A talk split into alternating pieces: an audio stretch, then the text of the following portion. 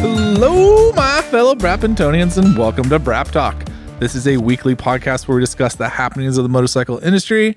I am your host, Jensen Beeler of Asphalt and Rubber, and joining me on this two-wheeled adventure, the two guns to my Gonzalez, Mr. Shaheen Omani! Pew, pew, pew! What could I do? Yeah, two guns.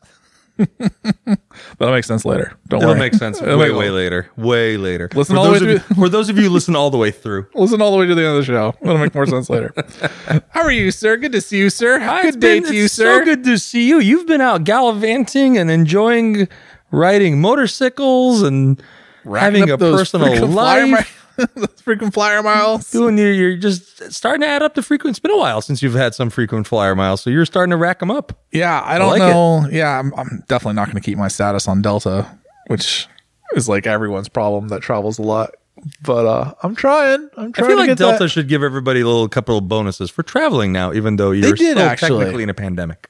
They did just change the thing, so we we get a little bit more credit. And and to their credit, uh last year they just took everyone's 2019 status and just rolled it into 2020. Nice. So yeah, All right. I wouldn't say they're not doing their part, but it's for me, my travel is mostly international, at least the travel that gets me the status. Mm. Right. That's obviously not happening, so it's hard for me to to keep the keep the perks. The internationals are coming to you. No one's really going anywhere. Well, nobody's really going anywhere. So we'll see. I, I think the vaccination will change that. Are but- you all caught up in your vaccination? no, I still got one more to do. Me too. I, I had to schedule mine around the race and press launch. That's right. We schedule. talked about this. Yeah. So uh May 10th for me. I'll get I'll get the second. I'll be I'll be five days ahead of you. Monday the fifth. Look at you. T Man and I are Cinco gonna de go Mayo. again. T Man and I are gonna wait, is it the fifth or the third? I don't even know. It's a Monday. It's in Mama May. B's birthday is on the fourth. Ooh. Yeah. Nice. Just Just FYI's. very nice. Anybody uh wants to send Mama B any birthdays? What's her favorite flower? Uh, she likes tulips. Tulips. Yeah. Nice. Yeah.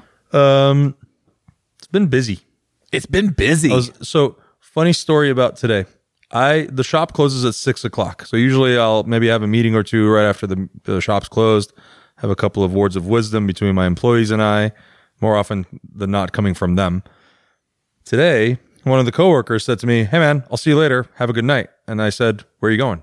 And he said, uh, "Home." I said, "Why?" Because because it's six o'clock. And I was like, "What?"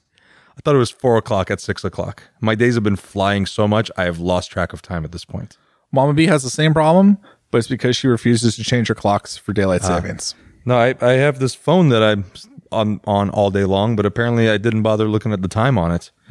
So I like rushed out of the shop to get over here because I was like, because you sent me a text, you're like, hey, the front door's open. I'm like, cool your jets, dude. It's like a couple hours left, and it wasn't. No, it was like six o'clock. well, it's good to see you. It's good to see you. I have a surprise for you. I, you know, you've been telling me this for 48 hours now, and I'm going bananas. Hold on. Hold on. Are we gonna hear about it now? Finally, Finally. Jesus wept, y'all. You have no idea. I am not a patient person, and I don't like being told there's a surprise because now I'm just like antsy all day long. Yeah. Well, I had to do a little surprise because I didn't want to, like, what's the technical term? Docs Doc, whoever yeah, this doc. person is. okay. but I got to the airport today, or Oh. not today, uh, whatever day it was. What day did I fly? Oh my god, can't remember. That's see, everything's just kind of Tuesday? Did I fly Tuesday? sure. I'm gonna fly on, fly on Tuesday. You flew on a day. It was a day in 2021.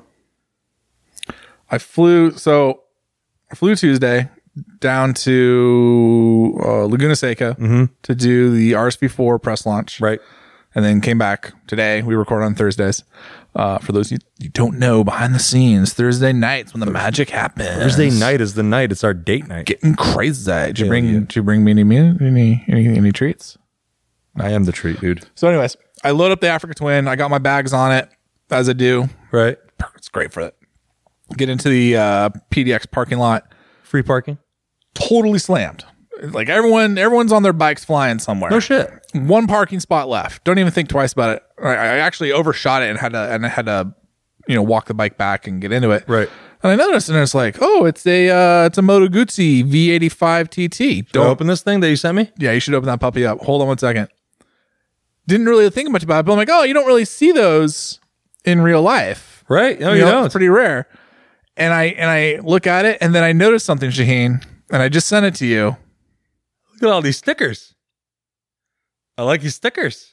He's got a safety third and a Brap And a Talk Brap sticker. Talk. Yeah. Oh, that's a local. yeah. We got a local listener with all their stickers on. I like it. I told you, I always want to see where the stickers go. Oh, I like this a lot.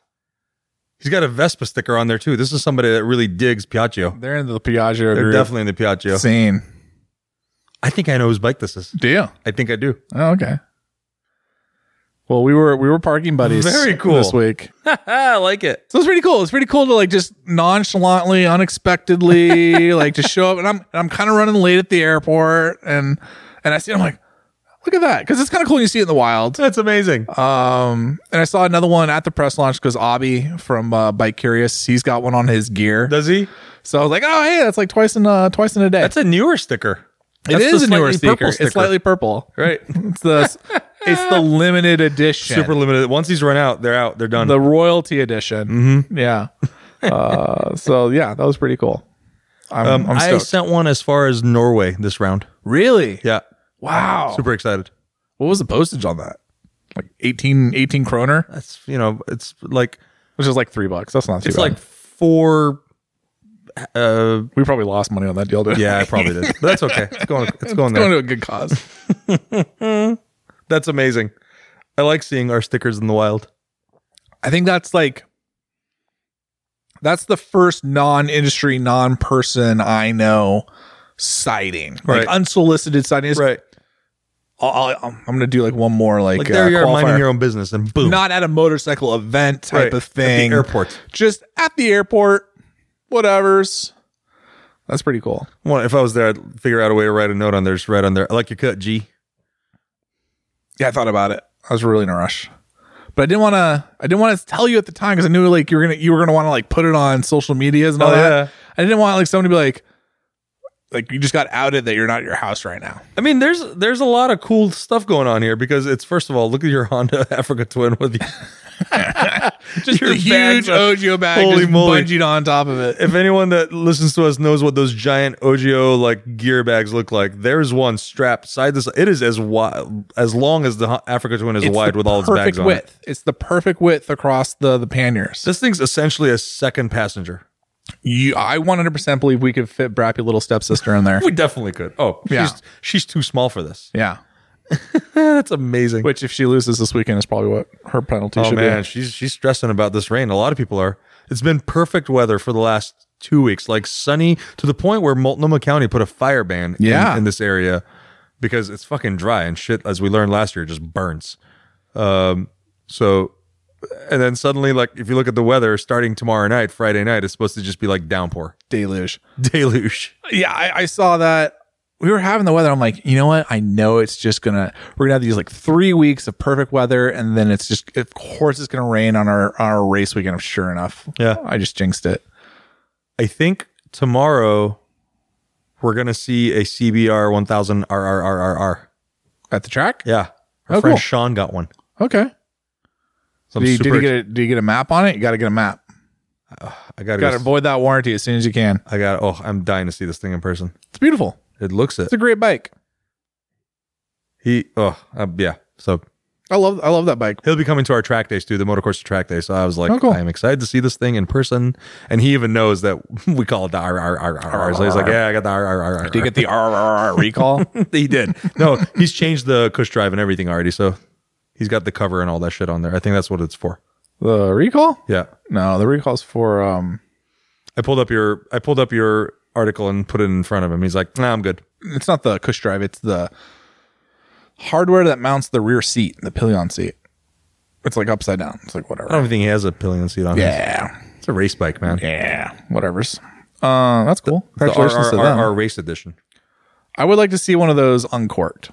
That's the that was one of the things actually we were talking about at the RSV4 press launch was just like the brands that just didn't get didn't spend the time getting Euro 5 right. Right. Honda being one of them, BMW being the big one. Oh boy. Um Suzuki is in there, but Suzuki was having that issues with Euro 4 homologation. Um, and it's disappointing because you get those you get those bikes in their stock form and they're not their full potential and just kind of like meh. Man. We'll get to it. We'll get into it. Uh, rainy race race weekend. Not looking forward to that. And the more I watch the weather, the more it looks like Saturday looks like it's going to be kind of rainy. Saturday it shows according to so I use several different weather apps for when I go motorcycle riding, but dark sky has always been I like my dark most. sky. Yeah. So dark sky insists that Saturday is going to be 95% chance with Sunday 88%. Friday only 8%. So Friday's Yeah. going to be a I think Friday's going to be fine. So I think Saturday's a rain tire day. Saturday's a rain tire day. What, what's going to stress people out and what stresses me out is that Sunday weather kind of looks like sometimes it might be dry, sometimes it might be wet. And then that's really hard to gauge as a racer because it takes me about 30 minutes to swap a front and a rear. But at least you have other wheels with rain tires on them. Right, which Brappy little stepsister does not right. have. And that's her stress point right now. Uh, yeah, she we're trying to find her. I think I found her rear, but it's a front that we're having issues with. Ah. You see, this is what I love about this little community. You're still trying to help her because you got to beat her fair and square I on want the to beat track. her on the track. I know, I like don't it. want to beat her because I'm more organized than she is. um, Um, but yeah, that's tough because it's it's you know like would the race line be dry? Like you know if it stopped raining 30, 40 minutes ago, do you swap them out? Do you think I have? You should. I should have walked you into my like my guest room, which is basically just Coda's room. Let's that's call it- Coda's room. Call it a space Slash the Kramer's room. there's there's no creamer in there right now, but well, you're, I mean, you're that's right. usually- It, it goes in there during the winter. Um, there's like 20 tires down there. I got I got I got like one of everything. I got rain tires. I That's got amazing. slicks. I got a DOT a street tire. I'm just sitting there going like I don't I don't know what I'm gonna run. Just, gonna, just give me all the tires, just all of them. Just just have all- everything ready just in case. You never know. Yeah. So big shout out to Pirelli because they really helped me out. They Nice. literally sent me like 10 tires, Thanks, uh, Pirelli. helping a brother out. And uh, AGV and Dainese helped me out a lot too with some Nice. last minute stuff. So I really appreciate I this. was admiring your helmet. Like, yeah, I got I got to get new visors. I ran into knee pucks, Shaheen. I That's had a thing. sh- That's had a real knee thing. puck shortage. Yeah, that's a real thing. In fact, thanks for reminding me. I need some new knee pucks. Yeah. Well, I got a guy. Do you? I got a knee puck guy. I used to have a knee puck that was a skull and crossbones. I was that guy on the track, Oh. but I, s- I just wiped the smile off of his. At face. least you weren't like the sparky knee puck guy. Is that even legal? like Multnomah has a no fire, like a fire ban. Sparky ones equals fire. There's just oh, you know what? I didn't even put this in my notes. That's this is something that's I, I've, I've, I've forgotten things that I did. So Monday, Monday I went down to Thunder whirlwind. Hill. So this is how stupid my life was. I drove down to San Francisco to see Mama B. First time I've seen her in like a year and a half. had a lovely weekend. Um, then Monday I did a track day at Thunder Hill, which was the first time I got to ride the Kramer with the new motor. P.S. It was awesome. I bet it was. Uh, track day, holy crap! Uh, maybe 150 people at this track day. Totally overbooked, oversold, totally Holy moly. crowded. Like on the plus side, positives. Great to see that track days in Northern Everybody's out. California are strong and doing well. Yes. Uh, negatives, probably never going to ride with that track day group again. Crazy. Because That's too many people. I, I got maybe the whole day, two, three clean laps. And it, and the, here's the the tie-in was everyone is that like super bike bro Oh yeah. that has to that that can't ride in the corners and just doing the straightaways like Straight line hero, bro. you get like a pack of five of them you're just like Ugh, I'll just go into the pits and let you guys go around like I just I've I'm a, I'm like a second or two a lap quicker than you but I can't pass you cleanly with your crazy lines and bullshit that you're doing and then you just take off on the straightaways Yeah. and it's just like no. I've literally exited it and given it like 30 seconds. yeah I did that And then you still catch up. You're like, son of a bitch. Exactly. So very frustrating, very fresh, very frustrating track day. Um, but I had to remind myself I'm there to to check out the bike, Right. See it's all good, which it Not- was. It's not about setting times. about. Uh, well, Isn't it? Well, isn't it though? so I would like to race with AFM. I race with Omer. I would like to race with AFM uh, later this year when they're at Thunder Hill because I've had my eye on the Formula Singles lap record. All right, all right, which all is right. very attainable. And I was hoping that I could at least get close to it on, on the track day. I got pretty close. I got pretty close. So uh, the depressing part is like you go and it was like set on like a 250, probably a two stroke 250, but it says like next to it like 250. And you're like, oh, I'm definitely doing that with like 700 cc's. So like whoever set that record's probably faster than me. Sorry Whatever. whatever's. Um, yeah, it was just frustrating, but like the bike worked well, shook off some rust off the rider, drove back uh, home that night, That was Monday night. Got in at like 2 a.m. Uh, slept. Got on a plane the next day at 5 p.m. Flew down to Laguna Seca to do the RSV4, the 2021 Aprilia RSV4 launch. I like the wings on that thing. They remind me a little bit of a lunch tray. It looks exactly like a lunch tray. Seen it in person, Lunch tray. lunch tray. Like during a track day, you can sit by your bike and have it hold your drink while you're having a sandwich during the lunch yeah. break. Oh yeah. Put it on the rear stand. Yeah. Sandwich on one side, beverage on the other. When you're done, put your GoPro back on top. But that bike looks sick. um Sick like the measles. I have I have I was thinking about this. I've never been a big fan of of the way the uh, RSV4 looks. Okay. It's not it's not ugly, it's not polarizing. It's, it's very safe. Yeah. But it's not endearing Right. It either. doesn't stop you in your tracks. No, I think I think MV and Ducati do a much better job of here's a beautiful motorcycle for you to drool over. Right. And then everyone else is like a couple steps behind in terms of just like, yeah, we made a bike. Do you hate it or not? Yeah. I'm trying to think if there's anyone I really don't like. I like I'll give the BMW locker. I love the way the BMW looks. The The, new one. new one. The newest generation is a handsome bike. right. The That's a great, previous ones were polarizing as hell with their little winky face. great example. Great example. Because the older BMW with the winky face looks like it had a stroke. and you're just like, uh, really?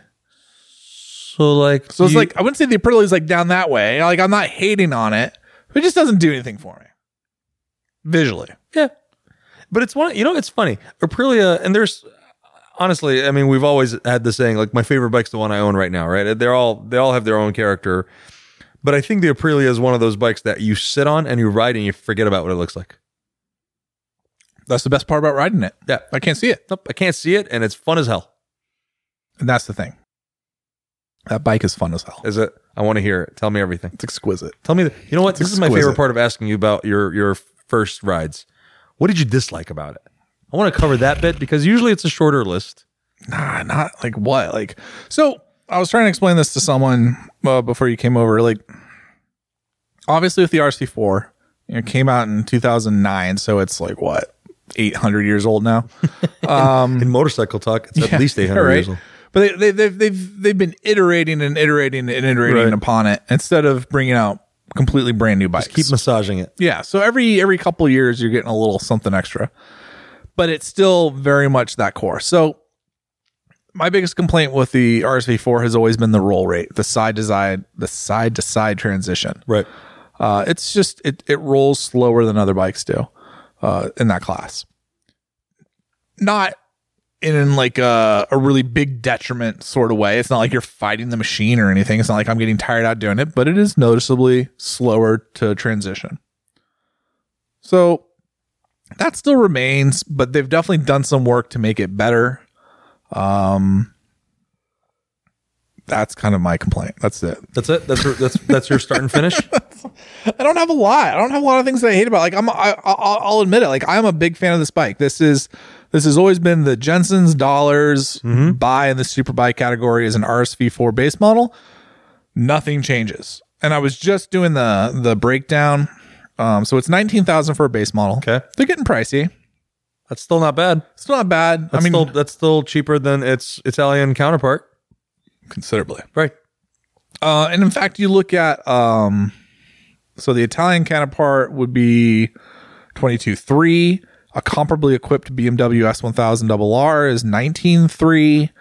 So it's it's got strong value for for what you're getting. I, Right. I think you have to start looking at Japanese bikes to to really Even get. they're starting to get up there. Yeah, it is. Comparably, comparably, comparably. Wow, I'm having a hard time with that word. A comparably equipped R1 is not that far off. Yeah, I, I guess it depends on what you're calling comparably equipped. What's the um, R1M is expensive. Well, the R1M has got Olin's on there, so it's not a base model anymore. Right. Uh, what what is the base model? It's like the one bike I didn't look up, Shaheen. Way to go. 'Cause Yamaha's dead to me. Okay, go Honda. Oh, I like this little. 17.4 for an R1. So you're gonna pay 15, 1600 bucks less for an R1. You get a better bike. RSV4 is such a better bike. Such a better bike. I mean, is Such this a better bike. objectively speaking, or or just because you feel that way? Uh, both. Um, I for some reason like the ergonomics on the R1 and I do not gel whatsoever. Which and and to be fair, To be real. the RSV4 is is not a friend to the big man. Uh, and I was the same way with the R660. So like they, I do think that Aprilia has improved the ergonomics on this model, and they they Mm-hmm. they talk about it like they've redone the shape of the tank.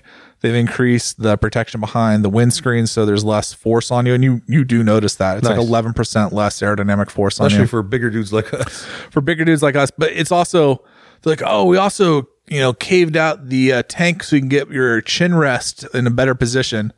And I look at that thing and I'm like, I don't bend like my that. my ass is all the way to the back of the seat.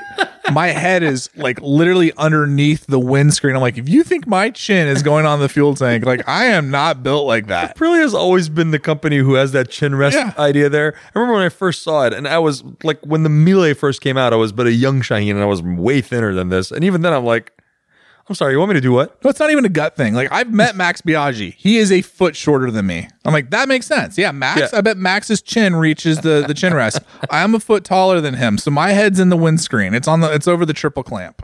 That's where my chin is, is on You know, the triple it's, clamp. it's just part of the bike's pedigree. They get to say, you know, Piaggi puts his chin there, so maybe you someday can too. yeah, that seems ambitious. Um the ergos, the rest of the ergo are pretty good. Uh the seat height is a little bit lower. The foot pegs are a little lower, but they've increased the lean angle. Uh, so I mean, it, it's great. Um, Nice. the engine feels surprisingly more powerful for for keeping the same horsepower and increasing the torque just like a couple pound feet. No replacement for displacement, bro. And this is a bigger engine, That's the thing. It Went from 1077 to 1099. right? Fucking, fucking, 22 cc's made a difference. fucking, I don't know what they did. It, Fed us some It espresso. goes. And one of the, the thing that's really interesting was for those that know Laguna, turn 11 is the bus stop that comes onto the front straight. Mm-hmm. Most super bikes, and in my experience, even with the RSV4, it's the first gear turn. Well, it depends on your gearing, but stock gearing, first gear turn. And that's just wheelie, wheelie central. Oh, yeah, It's you're- great. Actually, a great shot to, sh- to shoot photography because you're going to get some great dynamic stuff going on there. But most most super bikes, you would get on the gas and you front wheel comes up and it comes down, and you click in the second gear and the front wheel comes up and it comes down. You're like wheeling up and down the whole front straight basically. Just bouncing along the front straight there. I was really impressed at the RSV4's ability to get the power to the ground because I didn't I didn't get that huge wheel lift coming down the front straight. I didn't get that It's that lunch tray. it's that lunch tray. I think I think it's some of it's just the suspension settings and the geometry and yeah, probably some aerodynamics. Right. Um maybe it's part of that new swing arm design. Well, I wonder if they've done a good job of putting a lot of weight forward to kind of make the bike less wheelie prone. yeah, I feel like it just squats like well, it's still wheelie prone. That- That's the thing that's so weird. So it had like in a spot that you would expect wheelie, it's not. Coming out of turn well, coming up the hill towards the corkscrew after turn six, I basically wheelied up that entire thing. Wow. Just about every time. Just fucking craziness. and at like a lean angle of like 30 degrees. Like th- that was like the thing, like out of turn three or turn four before that as well. Like just wheeling in weird spots because there's just so much power. Um, but the electronics are really good. They've got a new Magneti Morelli ECU, new IMU platform. F- f- fucking ones and zeros doing their job. Like it's a it's a it's a wild ride. It's Toad's wild ride. Huh. So for the advanced rider, Yeah. does it feel stable in these wild shenanigans? Oh, That's the thing that's like that's what I was like trying to say. Like, you know, it's Toad's Wild Ride, but like it's really fun. Because you you do feel like you're in control of But it. you're not terrified. No. I mean you kind of have to like you have to work up to it a little bit. And I do think s- superbikes have gotten to that point now where it's a little ludicrous, where it's like they should sell you like a gym program, a nutrition plan, and This like comes with a Peloton membership, by yeah, the way. you should probably sign a waiver. uh, you know, like it's they're getting a little ridiculous in terms of the grips surpassing actually the have actual- a heart monitor on them. They just kind of make sure you're not going Yeah. to die of a heart attack. it just turns off at like 180 beats per minute. um, slows down. you know, it's a funny thing though, because it's like, it's one of the things like I do think these bikes have surpassed what can reasonably uh, be expected, even from advanced riders. Like, I'm a professional, I'm doing Right. a little quote thing, but like, I don't know what percentile I would be in of motorcyclists, but let's say top 5%. Maybe, sure. I don't think that's braggy. But still, it's the thing you got to work But, to. but, I- but I sit there and go, like, I don't know if I'm good enough for this thing, you know? but do you think that's because the bike is just ludicrously powerful and light, or is it? Do you do you give any credit or lack of to the electronics? How how did that? Was it able to control? I'm, I'm quotation control the bike via electronics without seeming like it's getting in the way, or was there? Oh yeah, no for sure. Um, so a couple things to mention. One, we're on we're on the do- the OEM spec uh, tire, which is a Pirelli Super Corsa. Um, It's just a decent tire, but it's not a track day. great tire, I mean, it is, but, it's not a slick. right. It's not a slick. So you know, we did get some some like you are seeing the bike kind of starting to surpass those street tires, and, and it would benefit probably from slicks. Um, but yeah, the electronics are great. Like you know, you, you know, I took I took the traction for instance. I took the traction. There's eight levels of traction control. I took the traction control all the way down to eight, and then just worked my way up each lap to uh, traction control one. And it was interesting to see where it kicked in. And like honestly, like I had to get through four or five really quick. You know, from eight to four to five because it was just it was too much intervention. But even in like one or two, like the bikes, the bike's in control. Uh, you know, it, it, the intervention's really good at kicking in when you need it because like you're spooling up these street tires and, and uh, especially in our first two sessions when it was still kind of drizzly rainy. So the track was still super cold and, um, I mean, we're still like, uh, the suspension settings weren't dialed in yet. I spent a whole session dialing in suspension. Uh, that was my third session.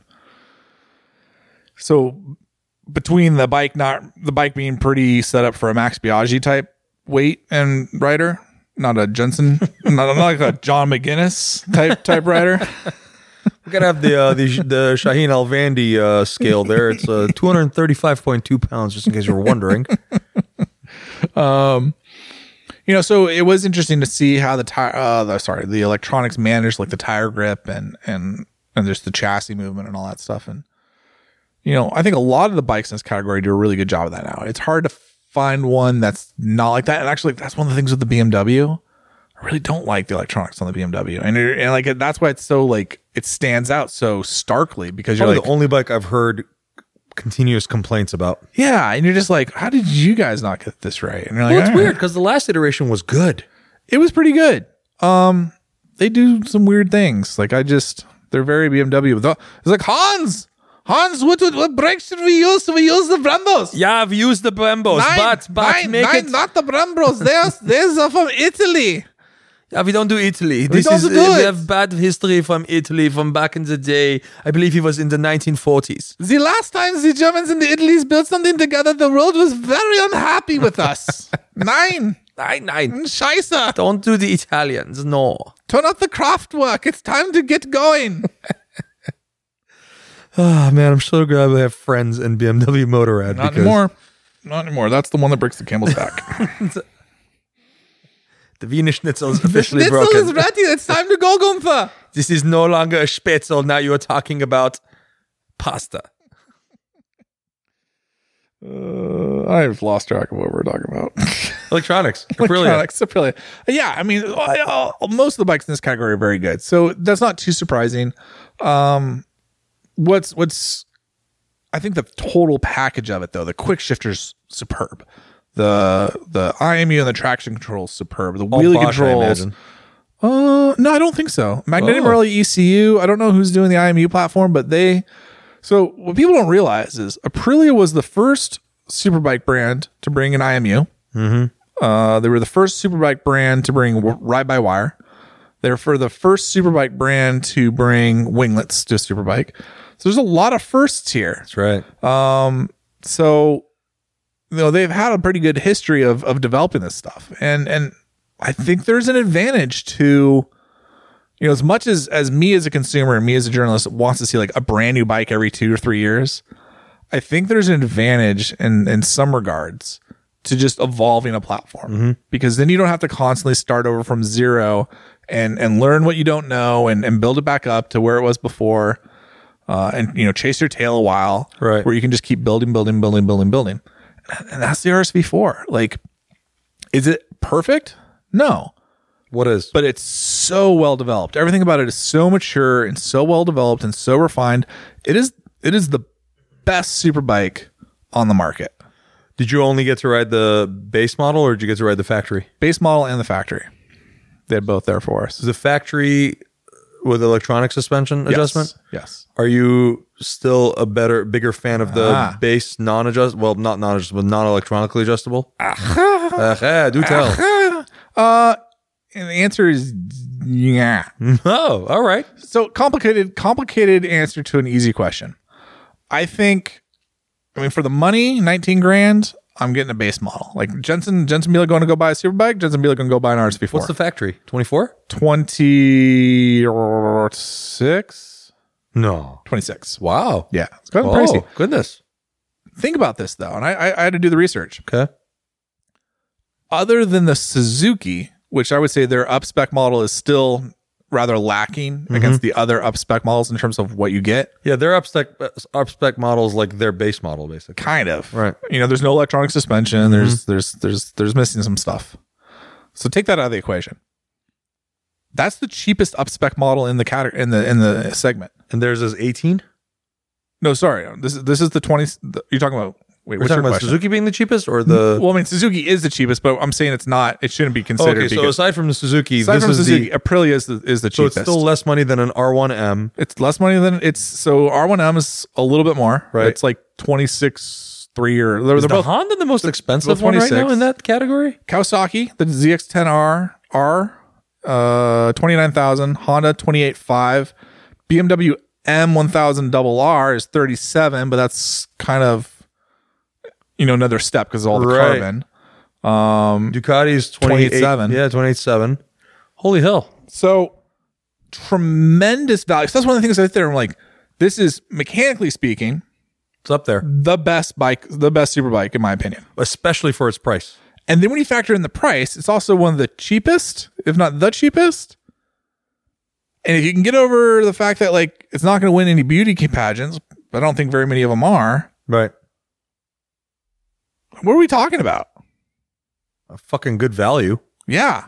So you know, as much as I love the Pan, I'll, second favorite bike would be Panigale V4. I love the way the Panigale V4 rides. Love the way it looks. Yeah.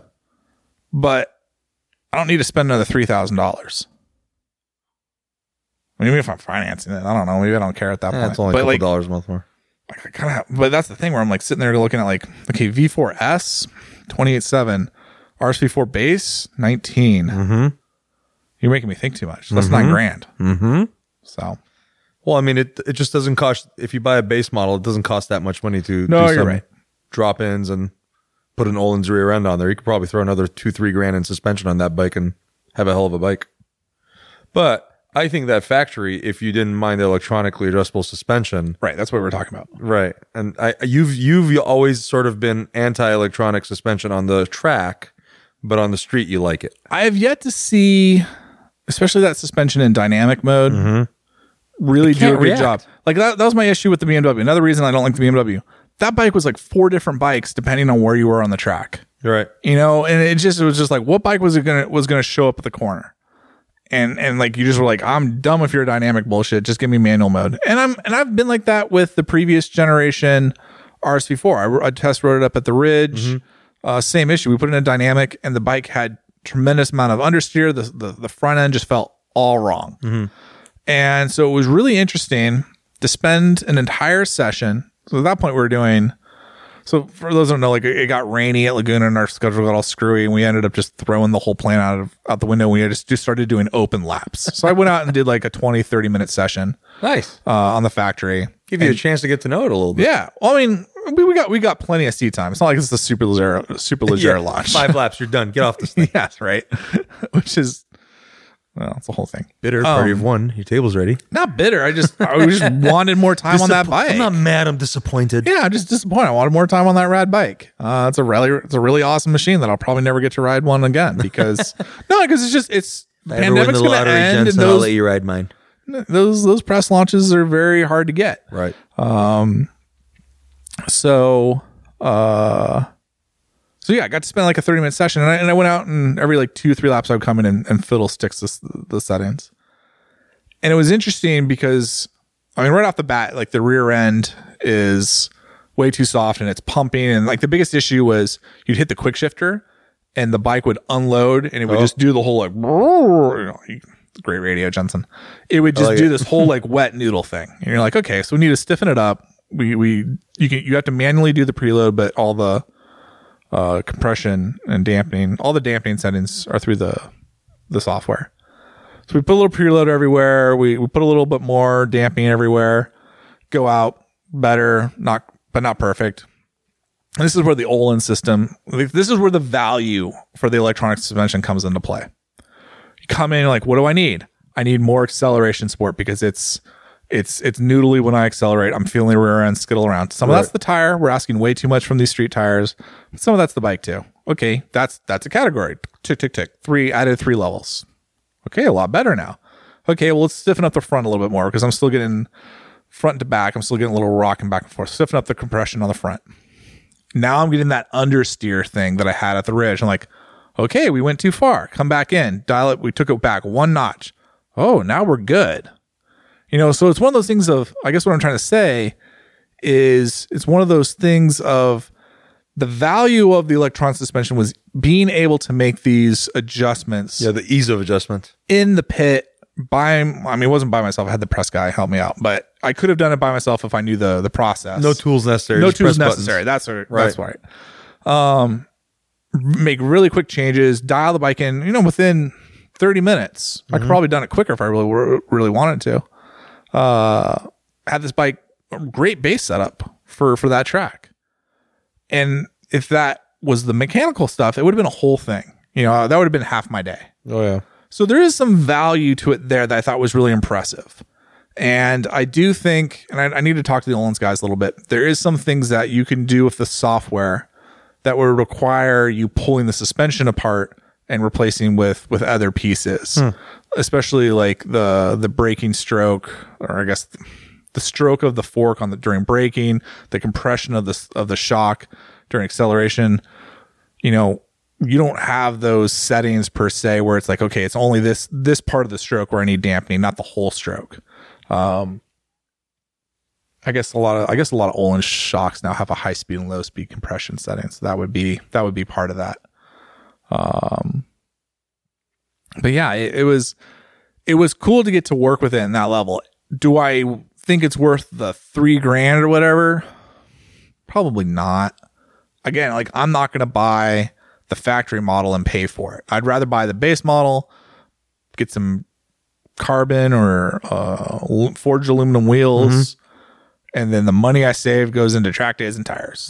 That and you'd be just as happy.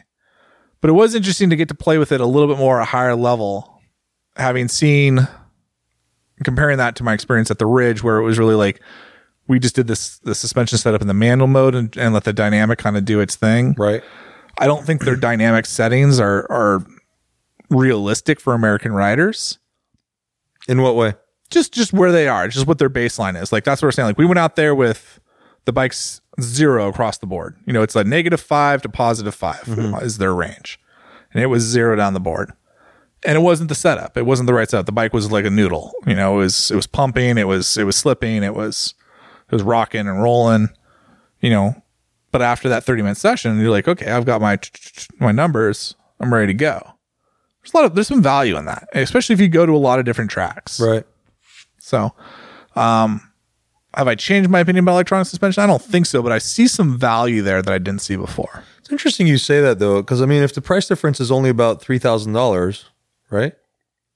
No, it's it's more than that. It's it's. i'm what- saying like the suspension electronic suspension typically adds like $2500 Right, right. to the price so, but that there is a bike, $7000 price difference between Got these it. machines yeah. In this case, you're getting you know the electronic suspension, you're getting the forged wheels, and I'm sure a couple of other things that I'm not thinking of. You're, so. you could Different probably colors. get better wheels for let's call it three grand on the high side if you want to get three grand aluminum on the high side Al- aluminum ones. If you're going to go carbon, it's a little more than that, but it's still in the three not thousand that dollars much range. more. You can get a good set of forged aluminum wheels for a little over two. Yeah. Uh, carbon Carbons are in the fiber, three. like three, 35. If you want to get those something like fancy that. bullet ones, they're in the four thousand dollar range. But that's really like if you go crazy, you can spend four grand on a set of like really just blinged out. I'm thinking of the Roto yeah, I know what you're talking about. Rotobox bullets. Yeah. I think they're about four. Yeah, that might be, you might be thinking of the single side swing arm price too, though. That's true. That's my little world. uh, you truthfully, Sheen, you're not going to get you're not getting any carbon fiber because there's no carbon fiber That's wheels true. to be found. There's no carbon fiber wheels. Just buy the bike with the lighter wheels on it, and boom, it's right there already. Oh. Yeah. You know, the thing is, though, I've said this before, where someone at your level is going to get a bike like that, your job is to kind of nitpick through it and really go through it with a fine tooth comb and give us the information, right?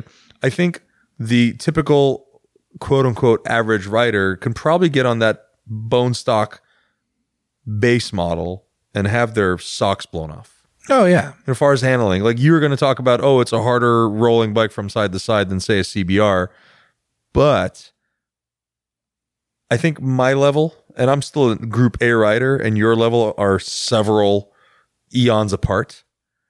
And so I would get on that bike and be like, "Oh, the fuck's talking about? This is an amazing motorcycle. Like this is this is perfect. It does No. everything I ask it to do."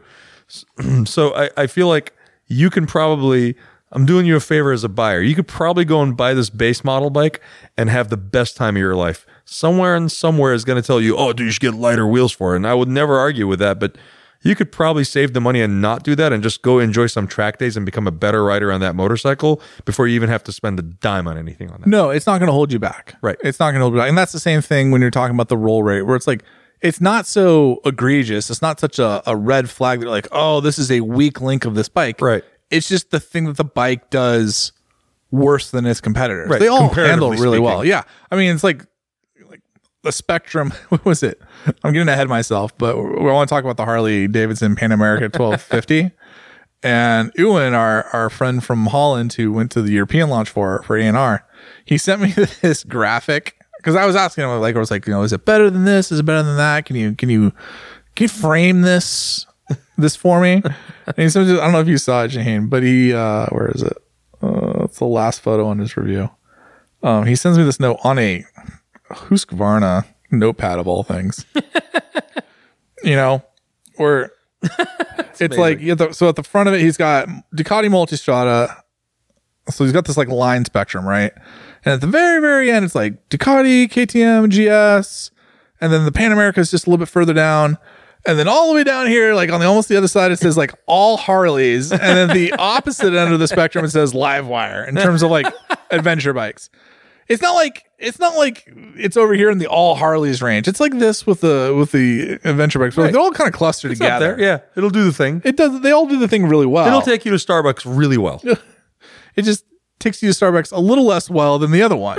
but like only a little bit less. Only a little bit. But you know, it's funny. I was talking to somebody. i- i- If if this bike simply does one thing, and that's to convert current Harley riders from a regular bagger to a dirt bagger, what a different bike! Because it weighs hundreds of pounds less and has twice the power. They're gonna lose their mind. They're gonna just shit their leotards. Lose their mind. Um, we'll get to that. I want to. Talk, I want to talk about losing your losing your mind. um, what else about this bike do you want to know? I'm trying to think with the the things. Is the lunch tray option on all of them? Do Yes. they all have that. Yeah, So it's that's a thing. is there a carbon fiber version of the lunch tray? Nope. It's just. It's really wheels, suspension, and color options. And that's your seven thousand dollar difference. Yeah. Huh. All right. Well, you know. I'm I'm sure there's like I'm sure like Shane's listening, the the PR guy's listening, and the, da, da, da, da. I'm like, "Ah, I forgot that presentation already. Yeah, I wonder if like the IMU has a l- slightly No, different no, set no, of no, nothing no. there. All All the right. all the all the real bits. Like it might be like the DRL is is activated or not, or, Whoa. but all the all the go fast good stuff is there. Huh. Yeah. Quick shift on all. Yeah. Yeah. Yeah. Yeah. Quish is so good. I bet. So good. I so did you guys ride the Tuono as well or no? No. Okay, so we'll talk that about whenever when that happens. The the V4 Tuono? Yeah. I don't know when that's coming to the US. Did you huh. did you only ride it on the track? Yes. Okay. I I I don't I mean I know why, but I don't know why people want to know how a superbike rides on the street. I agree. I'm with you. or it's like, I don't know, how good's your toy your toaster at making pasta? But I don't know. I will say Like, it's this not, though. not built for that. being on the retail side, a lot of super bikes don't go to the track. No, for sure. Sadly. For sure. So I think those people that are like, I just want to look good and ride this thing 2,000 miles a year on the street want to know, hey, when I hit a pothole, is it going to hurt my wrist more than, say, a Gixxer? I don't understand why you buy an RSV4 or a any super bike for the street. I do understand why you buy a Tuono V4. Like if like Tuono V4 review, That's what it's made for. We better go to the street and you better go to the track because that's where that bike's gonna live. But like full tuck, full fairing, zero fucks. Well, that part. That's why zero fucks. Like it was like And maybe it's 42 year old me talking now, but like 22 year old me was all about the superbike on the street because you look fucking cool on it. it's like the guy reviewing a Ferrari and dinging him for not enough trunk space for their groceries. and you're like, if this is what you haul your groceries in, you bought the wrong vehicle. First of all, bravo if that's what you're hauling your groceries around in. I want to high five you. Second of all, they're probably going to make an SUV soon, anyways. Ferrari, you think so? Totally. A crossover? Absolutely. I don't think so. Fucking Maserati just came out with one. I think I think their whole jam is that we will never do that. Nah. Just like Ducati's whole jam is like we will never build an electric bike. We will use synthetic fuel before we make an electric motorcycle. And I'm like, wow, you guys are really you dedicated will to that. feed pasta to this bike before Yeah. we put electricity in this thing. yeah. I like your commitment to not progressing forward. Ah, I like it. I like it a lot. Uh, Tradition's a hell of a thing, man. on that same idea, I got a call that I will be going to the Suzuki Hayabusa launch. What? When? Where? Who's going? Can I go? Oh, we should we should do that.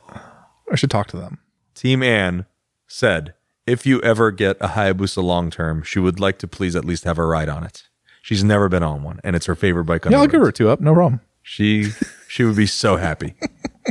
See what I did there? Uh, that's, See what I fine. did there? that's fine. It's in uh, in Utah.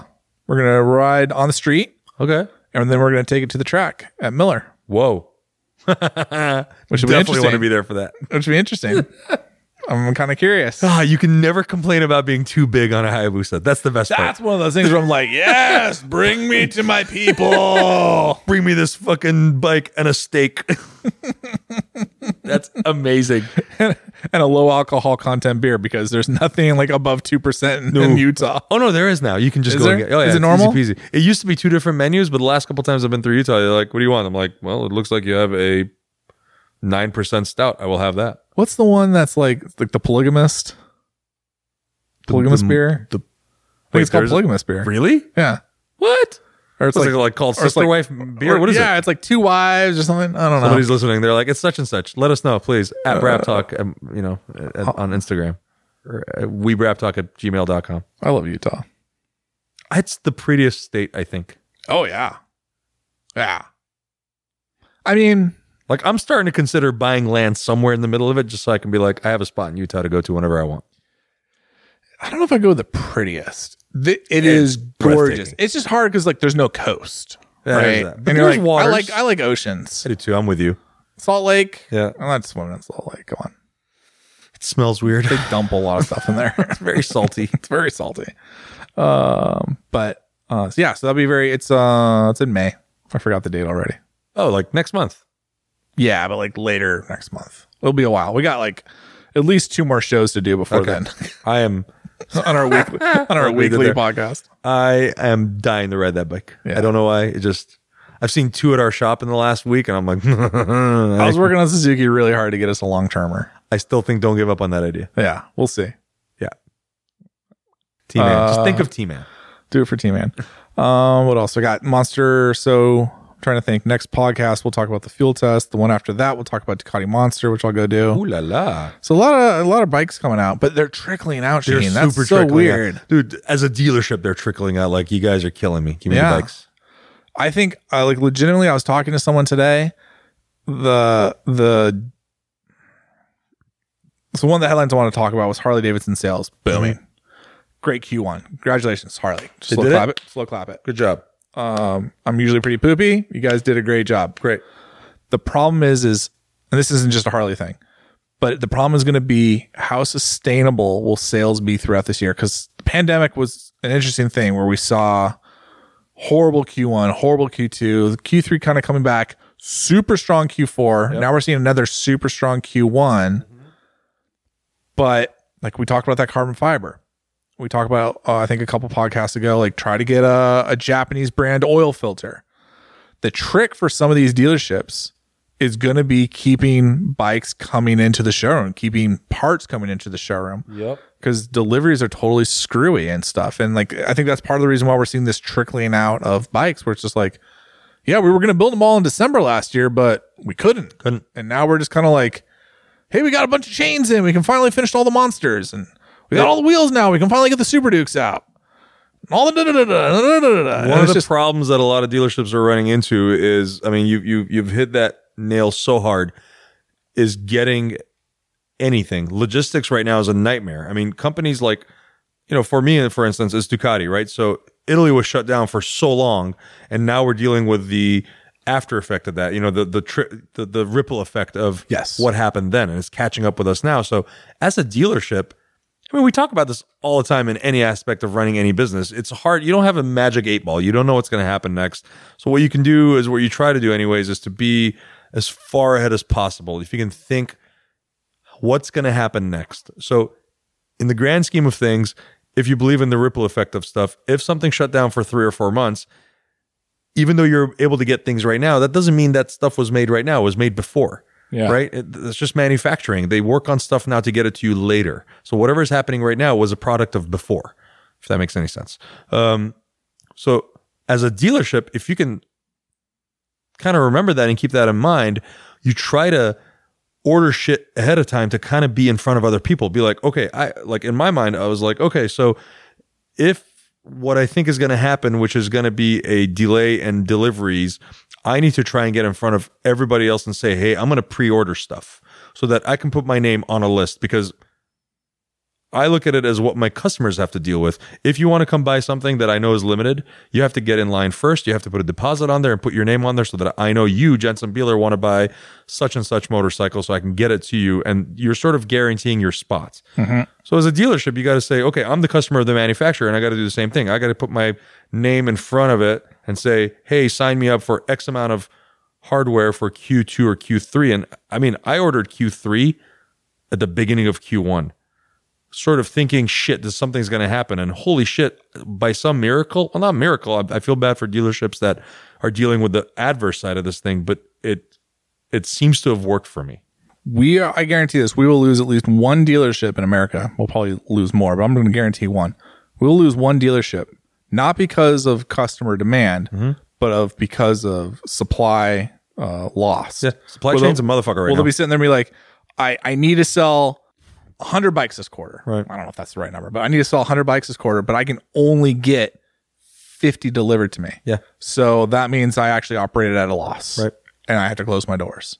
Or That at is going to least happen drastically to at change your least business one plan. dealership. Yeah, it- it's. I unfortunately, I think you're right. I, I hate for that to happen to anybody. I don't want to see anybody lose business, job, or anything like that. That sucks, When, especially when in this it's business. booming. That's the thing. that You went out of Right. business when it was booming. And it's funny because you hear people be like, "Oh, it's got to be a good problem to have." No, it sucks. It's still a problem. If you don't have the goods to deliver, then you're you're fucked. You're you're you're in trouble. And so, you know, you- you're not kidding. You know, something as simple as an oil filter, yeah, dude, you got to get your orders in early so that you can try to help your customers because guess who's ordering a fuck ton of stuff way before you? Revzilla. Yeah. And you got to and if you see they're having a hard time, thumbs up. Are they? No, I'm not saying. I'm Oh. just saying if you see it, Oh, sure. Then- yeah. Because then they're, you got- they're the canary in the cage. Right. They're the one that's going to So uh, get in, affected in my first. mind, Harley Davidson is sort of that, right? It's I've always said they're the big fish in the ocean, and the rest of us are like the remoras, just feeding off little bits because they they do account for n- almost half of motorcycle sales in North America. So Oh, about a quarter. Half of uh, large oh, displacement yeah, bikes. large displacement, correct. So like if they hurt, then everybody else hurts a little bit. It's not like Harley gets hurt and suddenly Indians like, woo, we're gonna pick up where they left off. No, Right. dude. The whole industry feels it. Um, so that's why I'm sort of like slow clapping with you. Like, sweet, if they did well, it means everybody everybody else is probably doing well. But boy, oh boy, if you're a dealership and you didn't think ahead, and it happens, right? I, I, I hope I cross my fingers for you. I hope you'll be okay. Yeah, the worry would be, you know, motorcycling sales are going through a boom and all of a sudden the industry can't can't support it because of supply chain issues. Right. Like the one time like we're doing really well and we can't capitalize on it and build new riders and build growth and all that great stuff because the supply chain's so screwy throughout the world. Um it, It'll be Mm-hmm. Goddamn interesting. It'll be- Suez Channel. It's a, it's it's kind of a good problem to have, but I think it's going to be a serious problem. Q, again, Q3, Q4. I think you're going to sell dealerships are going to sell out all their shit that they have now in Q1. Now that or Q2, let's call it, because now it's the riding season, and then there won't be any replenishment, and we'll see some struggle in Q3, Q4. Just having dealt with a lot of ordering and dealing with supply chain, I truly think Q2 is going to be the most difficult.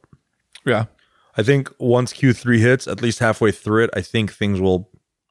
think it'll catch back up. I, I, I, you know, pardon me for being eternally optimistic, but I do think, just looking at the timeline and the scheduling, I think it should be better. I hope, crossing fingers, but that's sort of the my little prediction of the future.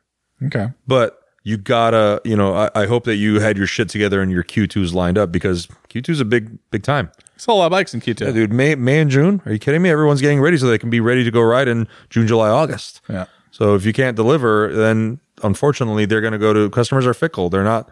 You want to be able to say that they're, you know, your customers. They're going to only buy from you. But if some dude wants to buy something and you don't have it, they're going to go find it somewhere else. That's unfortunate. That's just the truth of it. That just That- sucks. That's the reality, right? Yeah. There's like, oh, I was going to go buy that Harley Davidson for twenty five thousand dollars, but they didn't have one, so I bought a jet ski instead, or I bought a side by side, Yeah. or I just decided to like take a basket weaving. I mean, like you know, they'll they'll take that money and they'll go somewhere else with it. Yeah, they're not Gotta going buy to that buy new pizza oven.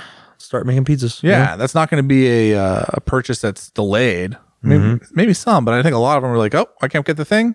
I'll go do something else then. Mm-hmm. Mm-hmm. Mm-hmm. Mm-hmm, So we'll see. Uh, Harley Davidson for those that aren't in the know, uh, sales up thirty percent in Wow. Q1. Down. That's in the U.S. Down thirty six percent in Europe. Wow. Up nine percent worldwide. Is that? be- Do you think because that's logistics and they can't get bikes over there? Uh, logistics. Um, yeah, I think that's a big part of it. Uh, and I think, I think part of that also is just the reality of uh, the pandemic. The U.S. is doing a lot better than Europe is right now. It is. That's true. Uh, I we, mean, they're having they're having another wave in s- several countries. several countries are having second waves. They're having they're struggling getting vaccinations out. I think the U.S. has done a tremendous job of of ramping up vaccine and getting people vaccinated. Um, yeah, I think we're at over twenty eight percent now na- Yeah. nationally. it's not bad. We'll see if we get to the herd immunity level, but um, so far so good. Um, I think that's just the reality of it, and it's just we'll open up before they will. Well, maybe Harley Davidson also kind of looked at it and said, "Fuck it, let's let's uh, concentrate on our own local market. It's a pretty big market." Uh, yeah, I mean, there's obviously a lot of production here, but at the end of the day, the supply chain comes from the world over. Yeah. So there's there's some things to be said about that. Um, but it's it's Shaheen. I don't know how many stories I've written about Harley Davidson sales tanking, sliding, exploding, folding into themselves like a dying star.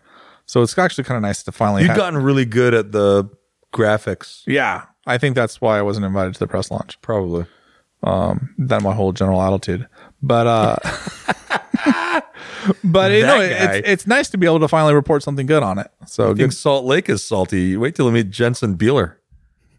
All the flavors in the world, and he chose the saltiest, just for Harley though, and Yamaha. they named an ice cream place after me here in Portland. For my love of straws and my general disposition. Salt and straw. So yeah, speaking of which, Harley Davidson Pan America 1250 uh is out. Wait, it's officially out in dealerships. I don't know about that. Oh, It's out for the press. Like what? What? What? Um, but we had a colleague of mine, Ewan from uh, which which website would he want me? Test Motor is his is his is his test website for for bikes. He's got like he's got like twelve motorcycles. He's like cornered the Dutch motorcycle market on websites. It's very busy. Um, he's great. He's uh, he's a very critical uh, evaluator. He's a very talented rider. So uh, very pleased that he could go to Germany for us and ride the Pan America 1250. And if I can paraphrase his thoughts, Shaheen, uh, it, what did he say? It was better than I expected, but still not better than a GS or a KTM. So I don't know if that's a glass half full, glass half empty. I think it's kind of how you have to look at it. I mean, and, the one GS way has we're like been been around forever, and same with KTM. This is their first shot at this, Sure. I'll give him a little credit for that. right? and and and to come out with a bike like i think his takeaway was if you bought one you're gonna have a good time and you're gonna enjoy it and it's gonna go do the things Right. there are better bikes you could have bought but this one will work for you if you like the way it looks if you're into the harley davidson name you want to join the club then yeah absolutely pull the trigger congratulations you're gonna you're gonna have a great time i don't know i don't know were you expecting them to come out and like be the market leader because i don't think i No. was God no. No, it's like it's like BMW coming out with a cruiser and expecting to be a market leader suddenly because they are the market leader in the adventure segment, right? Harley's got their teeth, you know, clamped down on the cruiser segment, and now they're trying something new. This is doing probably I feel like this will do better than say the V Rod did. Oh Uh, yeah, come on. Because that segment, this segment that Harley's getting into is still a growing segment, the adventure one. It, it's it's like I mean I- again, for my little local motorcycle scene, we're seeing more and more and more adventure bikes being sold because people are like, yeah, I can ride this thing fast on the street. It's comfortable as hell. I don't have to be crouched way over it. I can sit upright and look good at the coffee shop and, you know, have dreams and plans and ambitions of getting on, on a BDR esque road with gravel on it and be like, here I am on my Instagram picture outside by the river. Uh, a, qu- uh, an advanced look and an A&R Pro story I want to write. Okay. The secret weapon, the thing that no one is talking about, the most overlooked feature of this bike. Is that little Neely Downy thing? No, fuck that. Dude, that's pretty sweet, man. Uh, Ewan was like, good idea, not executed Oh, very really? well. Yeah. Interesting. So it sounds like, I mean, I think it's a part that Showa developed that Harley got first. Ah. Sounds like it needs like some electronics need to be worked out a little bit Next more. generation. I think it's another one of those things like like just like the DCT and um what was the other electronic thing that we complain about? Uh, Maybe, I mean, maybe it's electronic suspension. yeah, suspension. But this is the same thing where like what it does versus what I want uh, cruise control, that's what it was. Ah, what it does versus what I want it to do, there's there's friction there. Hmm. Where like it's not kind of predictable, it doesn't do it fast enough, it doesn't do it at the right time. Oh. It doesn't like it sounds good on paper, but it just wasn't executed correctly. I think that's the issue.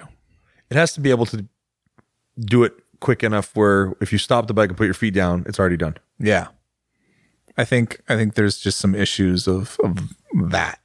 I like the idea of it. The idea of The it idea- makes the me idea is happy. brilliant. The because idea one is of the totally biggest brilliant. things people complain about about a adventure bike is its height. Totally. Seat height's unbelievably tall in a lot of these things, and if you're five foot eight and under, chances are you cannot flat foot it. Although I think it's a bullshit crutch that a lot of people are just holding on to the idea that they have to flat foot a bike. But be that as it may, if that's the thing and that's your comfort thing, and you as a Harley Davidson are saying, "Hey, we've solved this issue for you," cool little gimmick, Fantastic. right? So hopefully it gets polished. Um, but the thing that's overlooked, the dealer network. Mm. And and someone I, I've heard this from multiple people now, and and you and I living in a metropolitan maybe don't realize it. But the idea of like, okay, I'm gonna drive across I'm gonna ride across the country. right. Okay, I'm gonna ride through Montana. Mm-hmm. You know how many uh, Ducati dealerships I saw between here and and Montana? I think you the one my shop. If you drove but- past it, Yeah, yours. Uh, saw no Honda dealers. Saw no KTM dealers. I think maybe I saw one. I drove by like maybe ten Harley dealers though. So there's that idea like the ru- the rural area penetration of Harley Davidson dealers are there, whereas a lot of brands might just be in the big cities. So there's some value of knowing like, hey, I'm going to go across the country. I'm always going to be within 30 miles of like a Harley Davidson dealership. you're never that far from one. Right. So I'm going to get taken care of. And we talked about that. That's, I think it was last show. We talked about the support chain and, and, you know, Mm-hmm. how are you going to take care of your customers post sale? Well, if you've got like 600 dealerships nationwide versus like, I think what Ducati's like 100. 120 maybe. Yeah. I mean, that's five times as many. That's five times the coverage. You're five times more protected. Yeah. That's huge. You can always feel like you can do a cross country trip, and if something goes awry, you got somebody there to take care of you. And hopefully, if the common part's bin is big enough, they have the, the part in stock. Oh yeah, Harley. Maybe. I don't know. Harley's so big, even if they don't have it there, somebody else five miles down the road has got it. Right. The next dealership that's 10 Right, miles it's down the like road. having a Ford essentially. You can find the thing at some place. I mean, this was the thing that I used to hope for when the live wire was, you know, being talked about. It's like, wow, there's so many Harley dealerships. If they just put a fast charge in every single one of these things, Right. the idea of traveling the country is kind of conceivable. Right. I mean, that that was the beauty of it. I think that was probably the smartest thing Harley Davidson ever thought of with that bike. Right. Um, it's just too bad they didn't make a better motorcycle. Maybe next time. Maybe next time. We'll see. Um, yeah. I I I think that this bike will probably do fairly well because there's plenty of Harley people still around that love the brand. And and Harley's done a great job in the last 100 years of being like the American brand, right? Like yes, Indian's older, but Harley's been around and they've been pushing and pushing and pushing.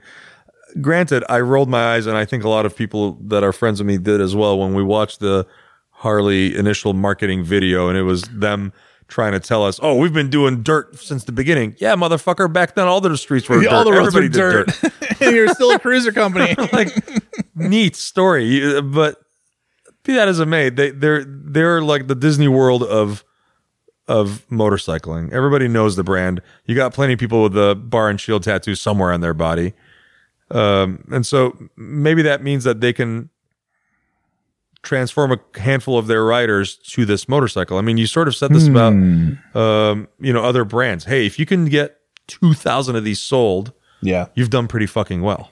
And I think Harley's big enough and this segment is big enough that if they if they make this bike 90% as good as say a, a BMW R1250 GS, that's a that's a good bike. Yeah, sure. That'll do. And like That'll and do, like, pig. And then That'll like, and- do. And, like that little graph that you showed me, it's not that far off from No. the KTM and the Ducati and the and the BMW. It's it's it's pretty close. Close enough where the average rider can get on it and go fucking cool. This is a good bike. And and like I joked around earlier, if the average quote unquote Harley rider, just the bagger rider gets on one of these things and goes, fuck, this thing weighs like 300 pounds less than my street glide and it makes roughly twice the power. No, I agree. I think those are all things.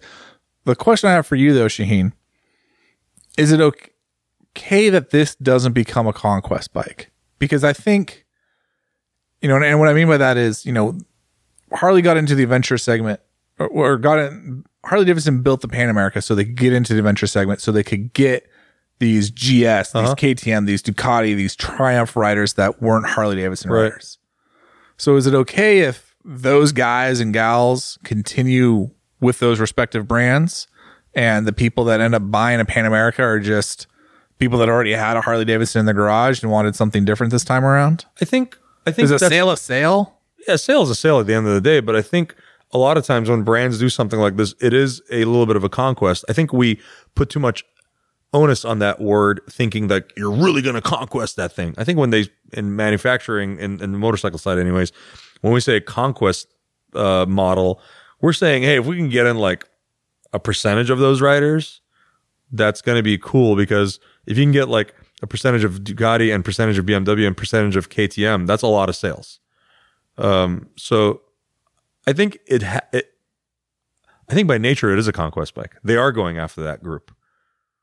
The the we've, we'll see, I guess, in the near future what percentage of the buyership of that motorcycle is originally Harley, and what percentage is saying, "Cool, I've always wanted a Harley, but I never wanted a big fat lazy bike." Because I think I think I disagree with you. Uh, um, okay, I'm curious why. because I think this has to be a conquest bike. Because Harley Davidson's problem has always been we just keep selling bikes to baby boomers. Right. So I don't think like, like I think in the short term, yeah, a sale's a sale.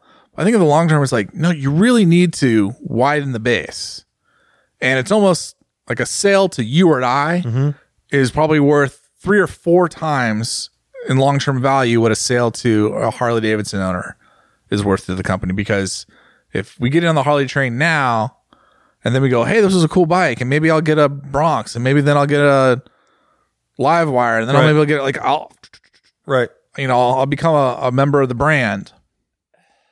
He- here's the like a only gateway reason, drug. Here's the only reason I kind of scratch my head at that is because I'm thinking of the average age of a person who buys an eighteen thousand, seventeen thousand dollar plus adventure bike, Mm-hmm. right? We're still talking about a 40 to 50 something year old male buyer for most part Yeah. on that bike. Yeah. You're not wrong. So the baby boomer is just replaced by the current generation that's in their 40s and 50s looking for this comfortable, you know, SUV of a motorcycle. And maybe that person's like, oh, dude, my dad used to have a Harley. I get to finally have a Harley and be like my dad. But like, it's not that big, fat, lazy uh, cruiser that dad had. So I think I agree with you in that it has to be a conquest bike because they are they are treading in new waters. I mean, if you ask them, they've always tread in those waters. They created those waters, but um, pardon my sarcasm. No, it was a very disingenuous thing to say. Like there's like there's like reaches and then there's They reaches. said it so many times during that video, and I was just like, "Son of a!" But you know, it's funny. I say that, but at the same time, my dad, the sixty-five-year-old Mister Alvandi, was like, "That makes a lot of sense. I agree with them." I'm like, "What? The fuck? You haven't even ridden a motorcycle in thirty years. Where'd you come from?" but look at their audience, right? There's, you know, if you if you say something with enough uh, ambition, I guess somebody will believe you. there's a there's some people I know that's like they say things that are really wrong and misinformed, but they say it with such assuredness that you like believe them until Yeah, you you're realize almost like, you're like, like oh you wait, have to you- Google it to make sure. oh you are full of shit. Oh, I didn't, no, uh, the dogwood is a tree and a flower. you said it was just a tree. Okay, oh God, Long Island. it's, it's a long, North Island. Shit. um, yeah, I, I don't know. I think I think that the you know the the group that's going to buy that bike is still a group that would have you know you know is still in their 40s and 50s. They, Hmm. we, we are we are getting a little bit It's fair. less flexible. Our wrists hurt a little bit more. We want to sit upright a little bit more. We want to have a little bit more wind control. But boy, is it fun to say I took it down a curvy road and had a good time with it. And these, a lot of these adventure bikes, especially the ones with a 19 inch and 17 inch rear setup, um, they handle fairly well. They're not sport bikes, but you throw some non knobbies on there. You don't you don't do the Shaheen They, and they throw can hustle. tractor type. Yeah, they'll they'll hustle. They'll do the thing. I've I've definitely had some fun with sport bikes on my Multistrada, and it's like, yeah, I know it's an all man bike, but it's fun. Um, so it's it allows you to have the best of both worlds, and I think that's probably why that segment's growing so much. And kudos to Harley for getting something out fairly quickly. Um, and and you know it being a pretty decent. I mean, everything I'm reading so far, even on that article, it's not a bad bike. It's a like it's better No, than I it's not- expected bike. Better you know? than I expected, which is like a weird compliment, but Yeah, it feels backhanded. But I think I think because a lot of us are like, this is gonna be a big heavy fucking pig, isn't it? no, a lot of us were like watching that video and like, so you've been in dirt all your life, huh? Right. Right. Uh-huh. Yeah. Cool. You're gonna Jason build an adventure Momoa bike, rides right? one. Like yeah, you got Jason Momoa with his langlets leathered, like riding in the dirt. Get the fuck out of here. Yeah. Uh, but you know, any bike can be an adventure bike. So this is an adventure bike. You put knobbies on there. It's got the right wheels. It's got the right wheel size combination. It's got seemingly the right amount of ground clearance and seemingly the right rider dynamic, you know, triangle where you can stand up on it and do the thing.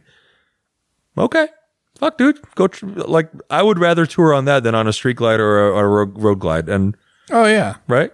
It's lighter, it's more performance, it's it's uh you know more modern in a lot of ways. And the price of it doesn't suck. That's the thing that really blew me away They was the priced it price. well. They priced it very well. It's I would have lost burger bet on that one. Cuz I would have personally put it well over $20,000 all day. See, I look at it almost from a philosophical point of view. I think, uh, especially in American society, and and maybe this is something that that is even more especially true in the motorcycle community and communities like it. But I think there is a culture of uh, unwillingness to change your mind. Mhm. So you have to have an opinion, and that opinion is you are married to that opinion It for the defines rest you. of your life, Right. And it defines you exactly.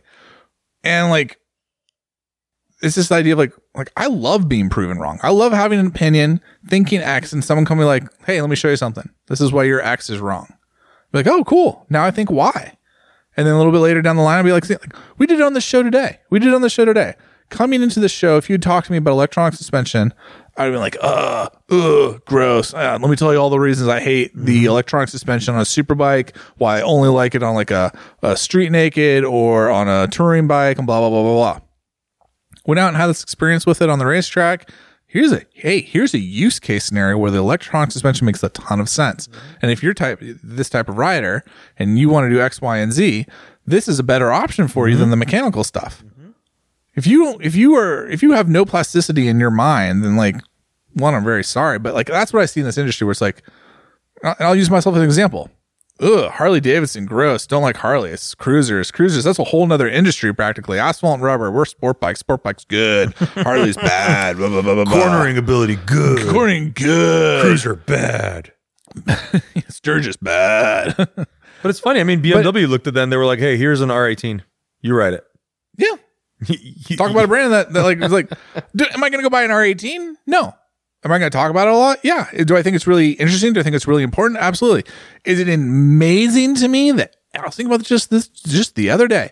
Is it amazing to me that every time I ride that bike, You have a conversation. someone stops me and has a conversation Right. about it. Like there's I'm like obviously there's something here that I have a little bit of blinders on that I don't get because every fucking time someone talks to me and maybe 50% of the time they're not even motorcyclists.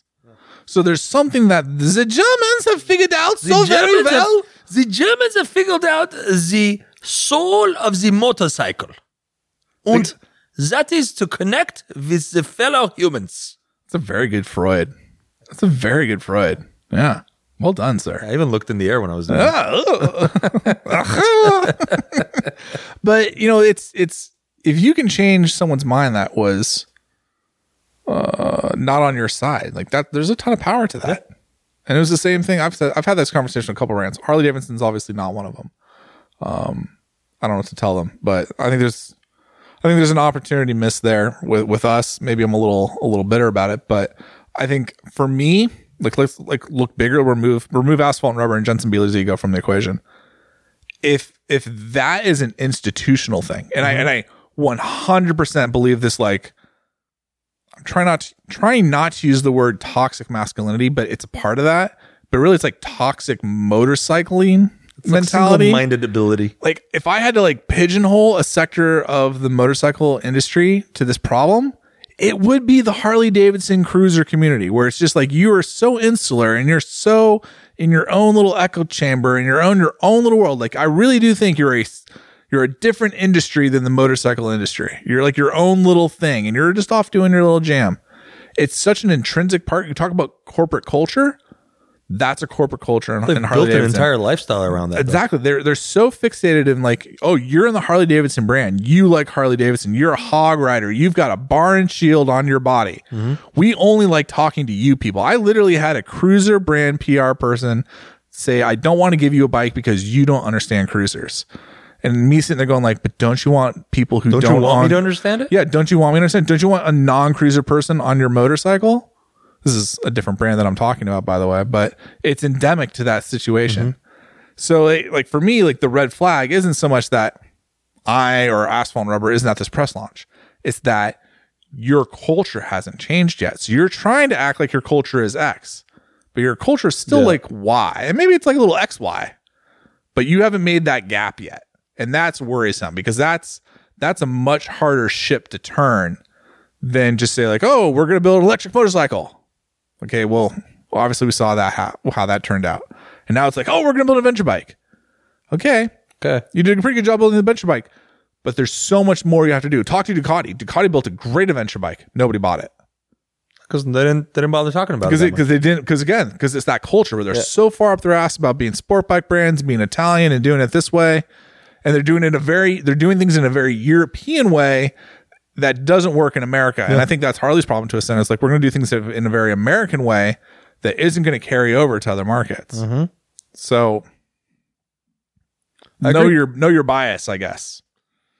That's one of the toughest part, though. Toughest part is looking at in the mirror and being like, "All right, I need to change my mind about how I'm going to approach this person that I think is negative about me." Sure, Right?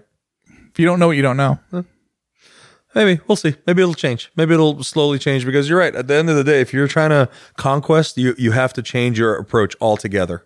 I mean, like you said about Ducati, they made the original Enduro and nobody really knew about it. I mean, I remember going to the Tour Tech rally and people looking at me like, "The fuck is that?"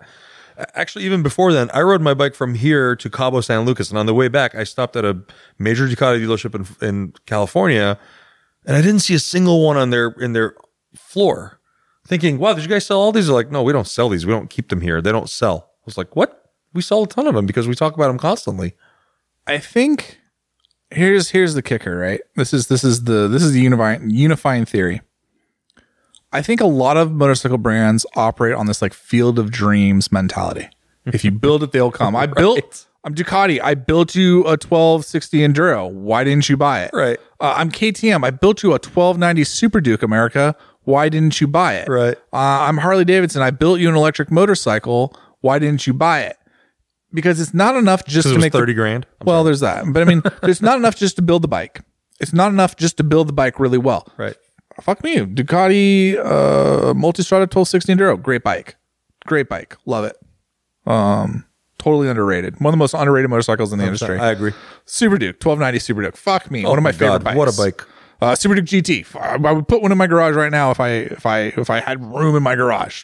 I have no room in my garage. Oh my gosh Your garage is bursting at the seams. you know, it, and and and you're these brands, and because I've talked to like multiple KTM dealers now about how like they can't sell these 1290 bikes, and it blows my mind because I talk to Ducati dealers, and they're selling Street Fighter V4s and Multistrada V4s like they're fucking cotton candy, and I hear KTM dealers go like. Nobody just buys big adventure bikes or Street Fighters in the U.S. It's just it's just not something that's done. I'm like, no, Wrong. That's wrong. Yeah. Talk to Aprilia, talk to Ducati. They absolutely sell these bikes in spades. The problem is no one wants your bike because your brand hasn't figured out that it's not just enough to fucking make the bike. You got to sell me on it too. You got to show me the lifestyle. You got to put it in front of me. You got to do all this other work that goes beyond just some engineers in a laboratory and some guys in a factory building it, building a good machine and designing a good machine. You got to do the legwork. I mean, we saw the 790 sell out so quickly, the, the Adventure R model sell out really quickly. But like, there's a ton of like, every time I get on YouTube and I look at motorcycle stuff, it was like 790R, 790R, 790R, 790R. Never anything in 1290. And, and it, you got to influence people to buy your thing. You got to talk about it. You got to show them a good time. You got to, you got to build that. Like you said, you, you got to build that field of dreams, but you got to talk about it. You got to make it exciting. You got to make it approachable and, You and gotta. It's not enough to build the field of dreams. You gotta put it on a billboard. Right. You gotta get the TV rights. You Yeah. gotta get some trading cards. You gotta get some kids down there and get them And sell excited. some hot dogs, You, you couple gotta of start the corn little dogs in league. there. Yeah, you gotta start the little league thing two towns over. So there's a whole pool of people that like playing the game.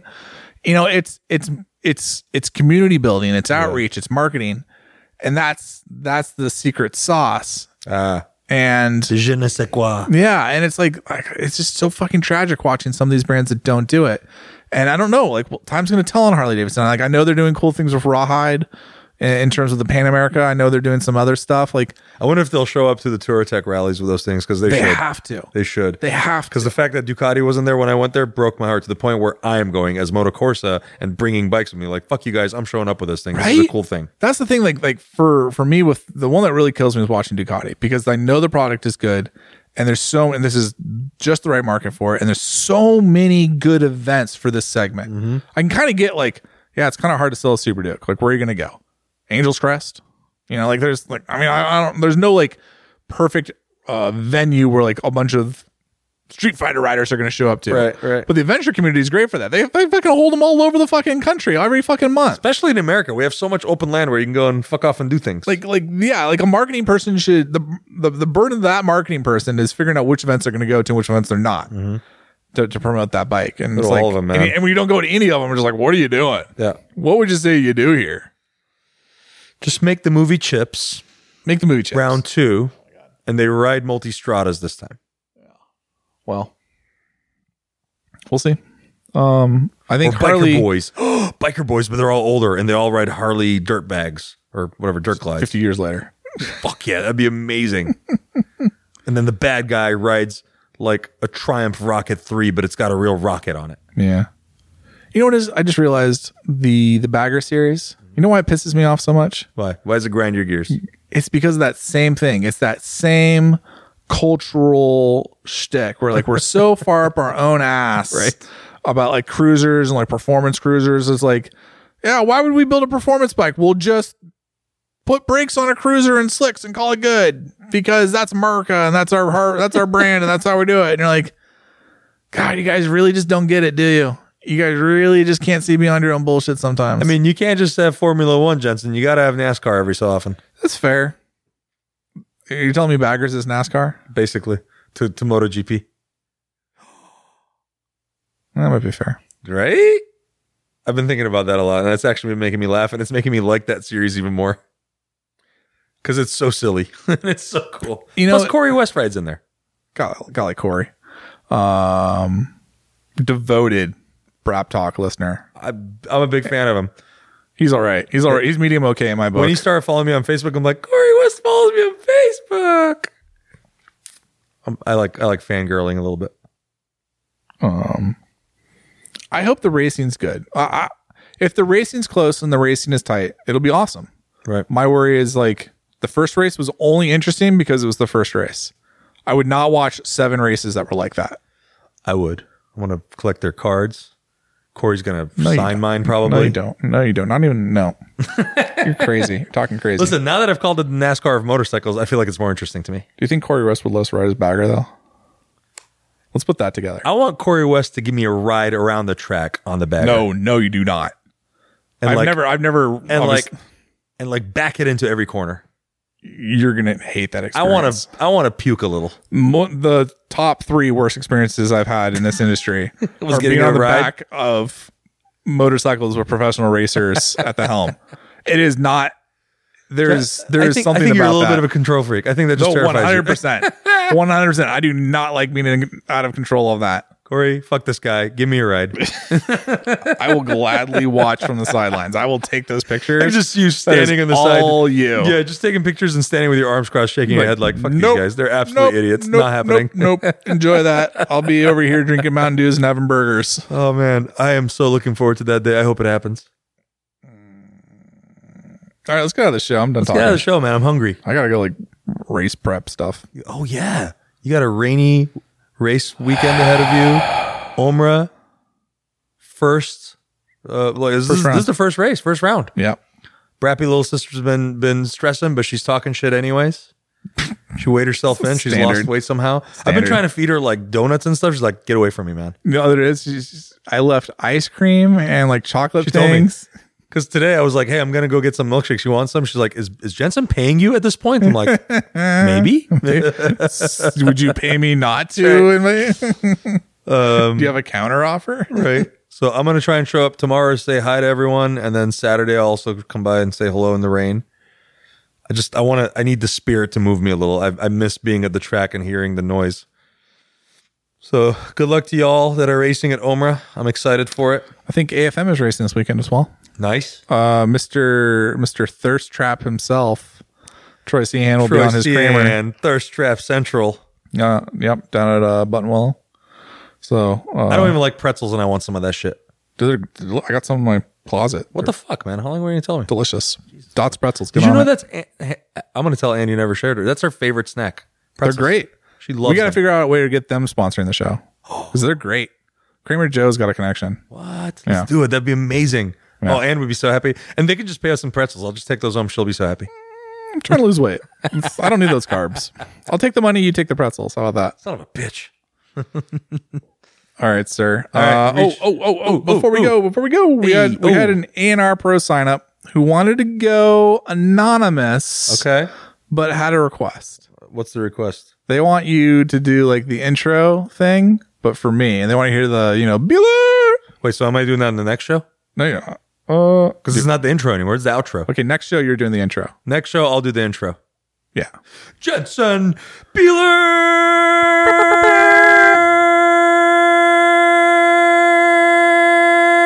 Beeler. Yes, yes, nice, Nice. It's impressive. That was pretty good. I think. Well, if you didn't now, do you still have to do it for the next show? I'll still. Oh man, the Yeah, listeners are gonna be yeah, like, we'll please that. don't do this. Yeah, again." we're doing that. I'm Yeah, doing it again. That's happening. that's happening. Um, thank you for those that did sign up for ANR Pro. I appreciate it. Uh, we've got some good stories coming down the pipe, so Excited for the season. It's gonna be busy. keep your eyes out. I was thinking that I'm not going to have a single weekend off this spring and summer, but I'm okay with it. It's going to be insane. I can't wait to sleep on. I need a vacation after this. My mom moved to Turkey recently. I'm probably just going to go to Turkey for a week after all the season's over. Like the country? Yeah, like Istanbul, Istanbul. Constantinople, and Istanbul, yeah, right there in the Bosphorus. And everything. Istanbul is crazy. That's probably my second favorite city in the world. Most crazy place to, to drive I've ever seen. I mean, yeah, it is. It's it's crazy. It's like Rome, but crazier. No, Rome, not even. no European city comes even close even a little. to Istanbul. Yeah, It's craziness. I'll enjoy that. Oh, okay. Um, ba-da, ba-da, ba-da, ba-da, ba-da, ba-da. where where can people follow us and do things? Well, and on the contact us? Instagram at Brap Talk, We're doing this place BRAP again? Talk. on the you on the Twitters, you follow us at We Brap Talk. On the Facebook, you just look up Brap Talk Motorcycle Podcast. Go German. And then you send us the emails at webraptalk at gmail.com. You have to send them through the internet. You will get on the internet, you will sign on your AOL account, and then you will look up the Brap Talk. Schnell. Snell! Not Snell like the helmet, but Schnell like the fast. Snell! and on that note, safety third, and goodbye. Good talk. See you out there. oh, boy.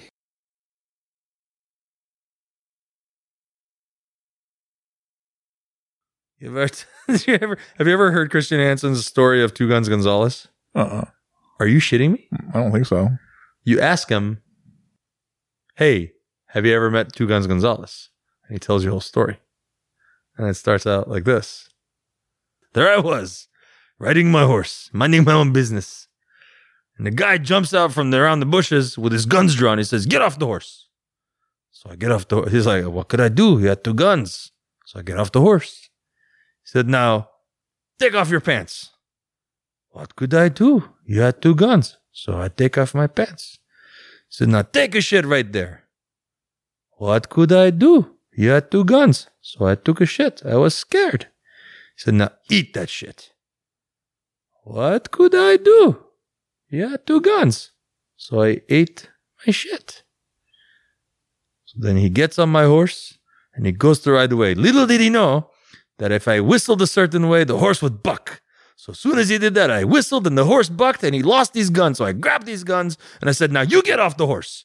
What could he do? I had two guns, so he was scared, so he got off the horse. I said, take off your pants. What could he do? He was scared. I had two guns, so he took off his pants.